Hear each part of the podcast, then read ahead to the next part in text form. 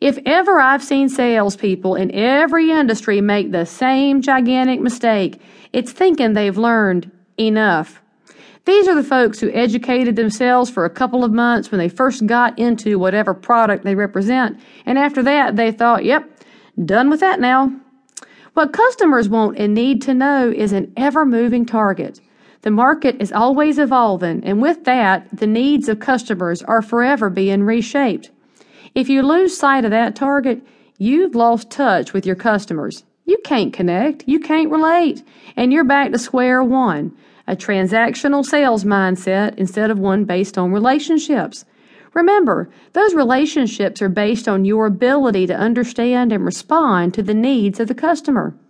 Truly outrageously authentic salespeople are not satisfied with enough information or with state or federal requirements on continuing education. They dig deeper. They read the industry publications. They call their colleagues and ask questions. And they lean on their industry associations.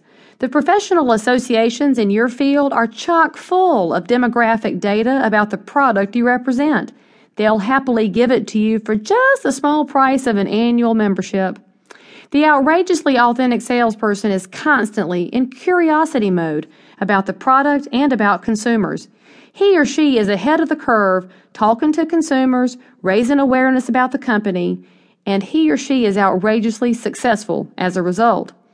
Outrageously authentic salespeople are also sometimes disruptors in their industries and that means you need to be prepared to take your fair share of criticism. You can't let others tear you down. In the next chapter, I'll teach you how to stand by your opinion in the face of opposition and use criticism to make yourself even stronger.